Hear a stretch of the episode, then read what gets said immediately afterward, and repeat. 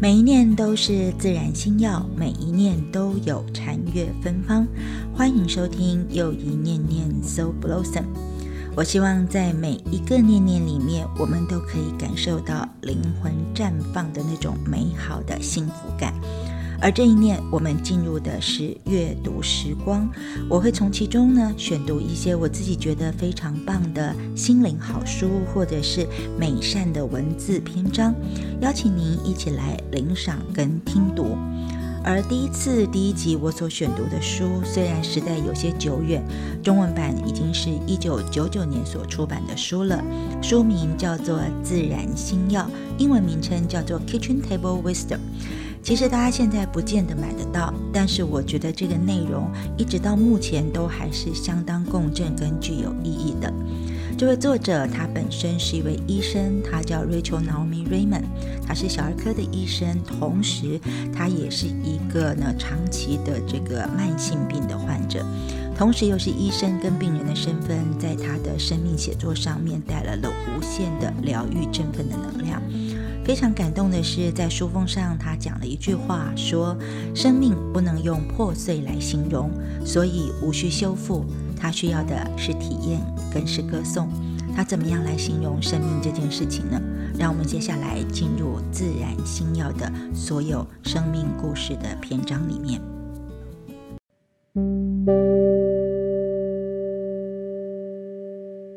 首先我们先看到的就是引言的部分了。Rachel Raymond 在引言里面呢提到了很多的话，他一开始是这么说的：祖父是个苏格拉底式的人物，打从我很小的时候便教导我寻求真理，因而我孩提时的一半世界就绕着他的信仰，一切以上帝为本来打转。祖父是个严肃的老学究，我出生时他已老迈，是东正教的拉比，生活中大半的时间在研究神秘的犹太教义。当年离开俄国时，他随身带着那套手写的卡巴拉经书，脖子上全部是希伯来文。记得我小时候，每当他在研究那些经书时，我就会坐在书桌底下摩挲他脚上的绒布拖鞋，同时做着白日梦。我孩提时的另一半世界就是医学，因为在祖父的儿孙两代中，总共出了3位护士、9位医生。在这种环境熏陶之下，从医乃是我从小必然的想法。每当大人问起日后的志向，我都对答如流。祖父去世时，遗嘱中留给我一笔日后念医学的费用，当时我才7岁。我那些伯叔父及堂兄姐都是受过教育的人，每当问我的问题回答得好，他们就会跟父亲一样的奖励我。这样做我虽然很高兴，但我更喜欢祖父的方式，他会因为我问的问题好而奖励我。随着岁月的成长，家人对我从医的期望也越来越高。12岁时，我和最亲的堂兄曾一度想在未来去当拉比，不过后来还都是回到了当医生的路上。最终会做这种选择，我想是受了《通往毕西尼亚之路》这本书的影响。那是一本有关使徒路加的小说，历史小说乃是50年代的迷幻药，当时阅读风盛很盛。然后呢，是战后一代年轻人逃避乏味生活的便捷之道，而我也沉迷在其中。我一直不晓得路加是一名医生，那名小说之所以会吸引我，全部都是因为我喜欢的圣诞故事多是出自于路加福音。此外，那本小说的作者也是一名医生，叫做 Frank Slot。 透过他个人的专业知识及背景，把路加的故事说得十分的生动与传神。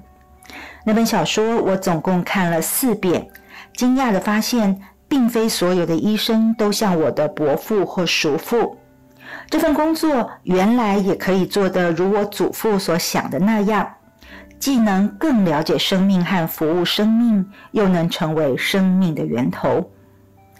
那本小说给了我一个希望，那就是像我这样的人在医学上也可以觅得一席之地，而无需得像祖父或他的儿子们那样。我特别记得一切开始的那天，父亲把我的行李拎进所住的学生宿舍，母亲则默默解开，把衣服整齐地放进垫着衬纸的抽屉里，直到没什么事情可做为止。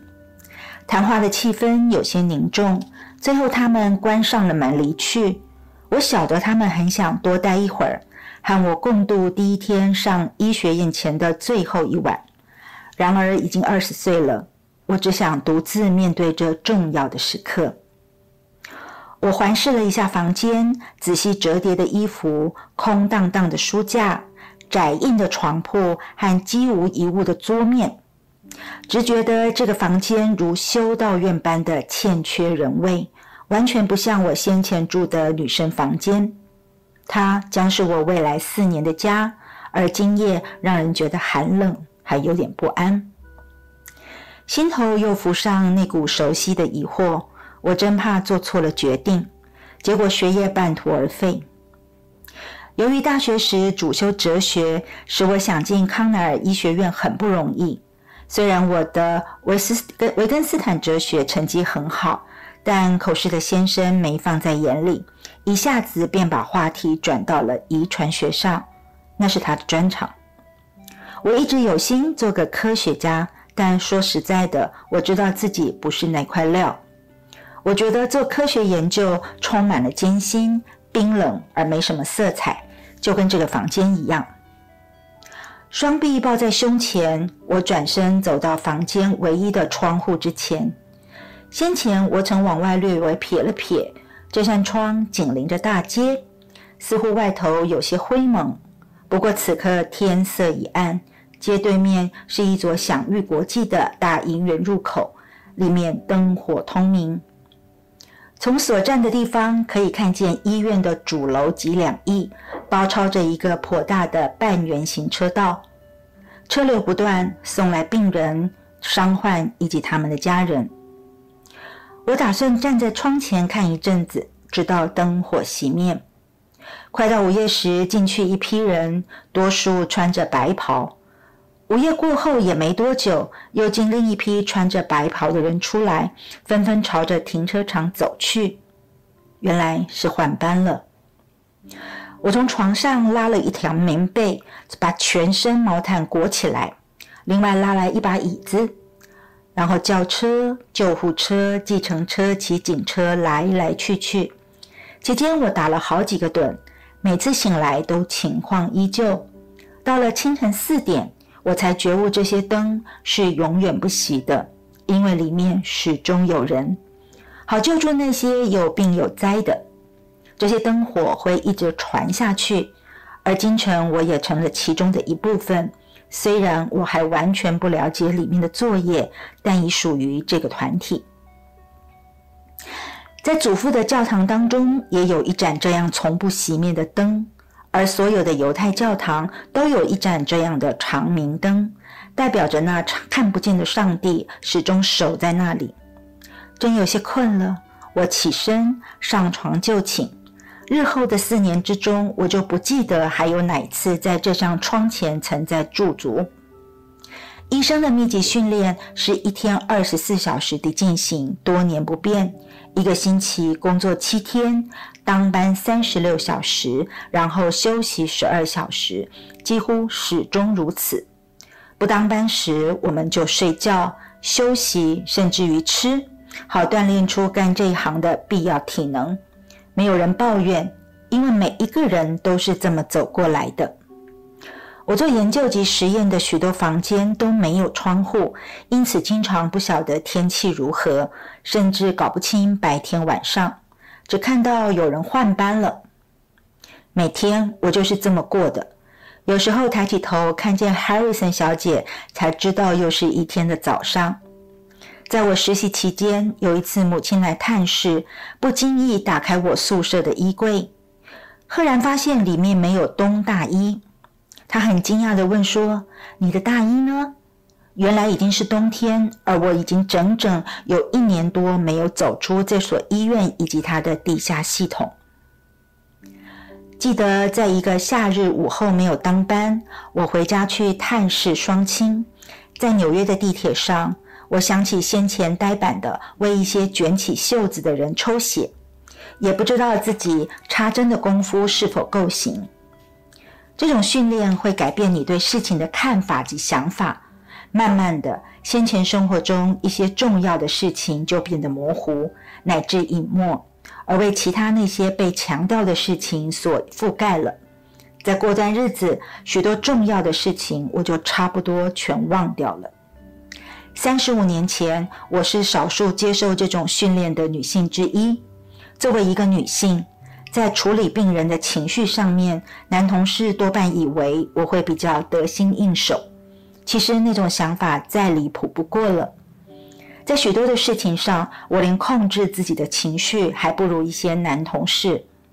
4年医学院生涯里面，我一直想赢过其他男士，为此而全心训练出这一行所看重的一些特质，例如决断、客观、干练及分析等能力。在当时那个性别歧视的年代里，这些特质对我来说甚至比男士更加需要。虽然男士都对我很难一视同仁，但是碰到棘手的问题时还是会来求助于我。我们都是在会诊室或急诊室工作，个人有自己的小房间。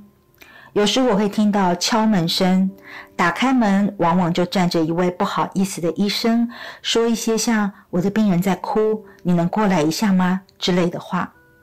其实我不见得比他们更会处理这种事，不过我很早就知道，要想被他们接纳就不能逃避这种事，因此我就去了。听听病人的吐诉，是挂心诊断出的病情还是身体不舒服。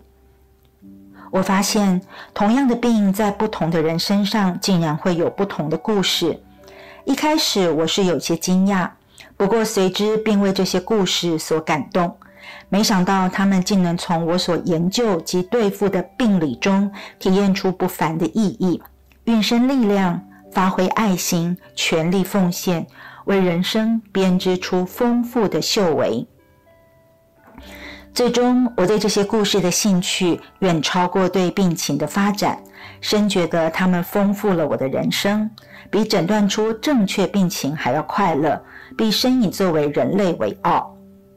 这些故事也触及我不为人知的另一面，因为我自己也为一种叫做克劳恩氏病所苦，那是一种会逐渐恶化的长病，我在15岁的时候得到的。和那些病人交谈，可以疏解我一部分的孤独，这不是跟同事嬉笑喧闹时所能做到的。我们之间交谈的心情，很像那种彼此躲在防空洞里的、被坏人掳去的，以及遭遇各样灾难的。我听他们所承受的痛苦，也回忆同样历劫的心情。他们的故事对我很重要，不仅感动我，也振奋我，甚至有些时候还治疗我。其实每个人都是一个故事。在我小时候，人们常在围着厨房餐桌上面去讲述个人的故事，如今这种事已经少多了。围着厨桌讲故事，其实不仅可以打发时间，也是一种传递智慧的方式。它可以帮助我们明白怎样过一种值得记忆的生活。尽管科技的力量十分惊人，可是我们多数人过得并不快乐。或许我们应该再次听一听彼此的故事。当前我们所听的大部分故事，不是出自于小说，就是见之于电影，由各样演员演出来。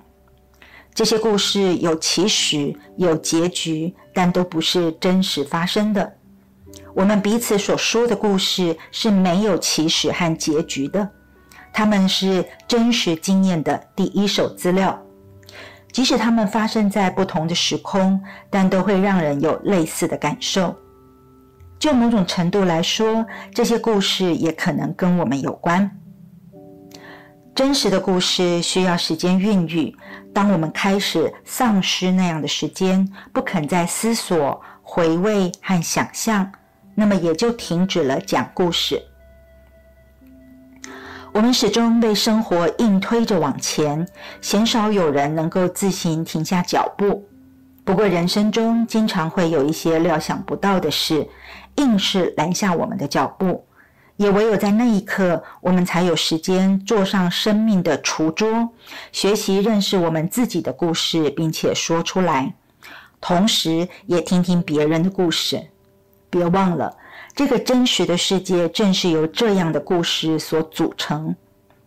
先前我们以为生命中某些事情可以置之不理，继续往前走，可是当我们停下脚步，往往这还是被迫的停下脚步的时候，我们才看清楚，原来那些事情会一直跟着我们，直到生命的尽头。在这条生命的旅途上，我们会一次再一次的跟这些事情碰头，每一次都生出新的故事，有更进一步的了解，直到我们不费事便能够辨识出它们。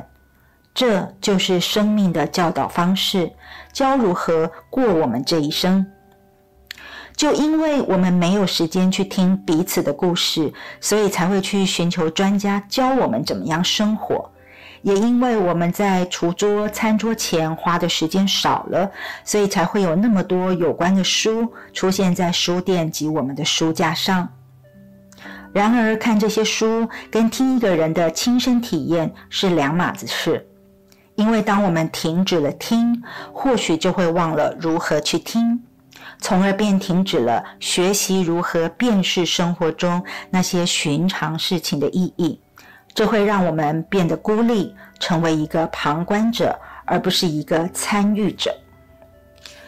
厨桌可以说是一个游戏场，每个人的故事都重要。从其中我们经常发现，有学问有地位之人的智慧不见得就胜过孩童，而从孩童的生命中所能教导我们的，也绝不逊于那些哲人。大多数父母都晓得跟孩子讲述自己故事的重要，因此一而再再而三地说，从那些故事中孩子变得明白他们是谁，他们属于谁。而我们在厨桌上所做的也是如此，因为所有的故事的背后其实都是一个故事，我们越听就越发明白那个故事的所指，那就是真正的我们。我们是谁？为何我们是今天这种模样？是什么原因造成？所有的答案都在这个故事里。每个厨桌上所讲的故事都大同小异，不外乎所属得失、性、权力、痛苦、创伤、勇气、希望、疗愈、孤独，也有关上帝。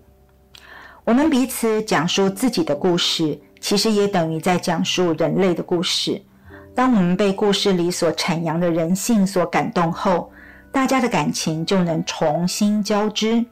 有如一家人似的。有时候我会请人们告诉我他们的故事，结果他们说的是他们的成就，建立了什么，得到了什么。原来我们之中许多人不晓得自己的故事。故事要说的是有关我们何以是我们的事，我们在建立什么时曾面对什么样的事，鼓起什么样的勇气，冒了什么样的险，从生活的点滴中阐述何种感受、想法和恐惧，而不是指你做了什么事。只有属于自己的才算是真实的故事，而一切真实的故事都有它真实的一面。有时候当病人对我讲述了他的故事，或许家人之一就会反驳说，并不是那么回事，实际上是这样子的。而多年来我终于明白，其实双方说的都没有错，都很真实，不过也不全然都正确。因为我们无法像摄录机一般的丝毫不差地拍下来。故事乃是一个人对生活的体验，而绝不是那件事情。相同一件事，在不同的人身上会有截然不同的体验，因为每个人看事情都有他的独特的角度，因此所说的故事就有很多自己的成分在里面，而真相毕竟是非常主观的。一切故事都有其偏颇独特的一面，事实中夹杂着个人的诠释，不过这也就是故事的魔力所在。故事能让我们从新的角度去看旧有的时刻，而在那一刻，我们成为别人生命中的宾客，和他们一起坐在他们老师的脚前。从他们的故事中，我们得到的启示或许跟他们所得到的不同，不过没有关系。事实固然可使我们得到知识，但故事却可以使我们得到智慧。好的故事有多重的意义，会随着我们的理解能力和重视程度而有所不同。日后当我们再回想起那个故事，常会讶异何以当时没有看出其中的意义。然而就跟故事本身一样，这一切的意义也都有其道理。要想知道自己的故事，你必须对人生有所回应，那是一种生命的内心体验。日子过得没什么体验是有可能的，不过大部分的孩子却体验的比我们多，能够留意到不寻常之处。对一个孩子来说，从万圣节到圣诞节的短短2个月里，会有成千上万种的丰富体验，并且还会让他们回味无穷。然而当人的年纪过了40，圣诞节的心情似乎一年顶多也就3次吧。我曾经是一个小儿科的医生，虽然如今已不在世，不过多年来我听了不少患有癌症或其他重病的病人所讲述的故事，从他们那里让我觉得，也让我学到如何再次享受生命中那些特别的小事，像是啜饮一杯热咖啡，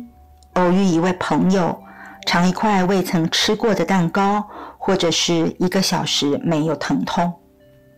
这些不起眼的体验可以是许多上好故事的素材。如果我们认为自己没有故事，那是因为我们并没有好好的留意人生，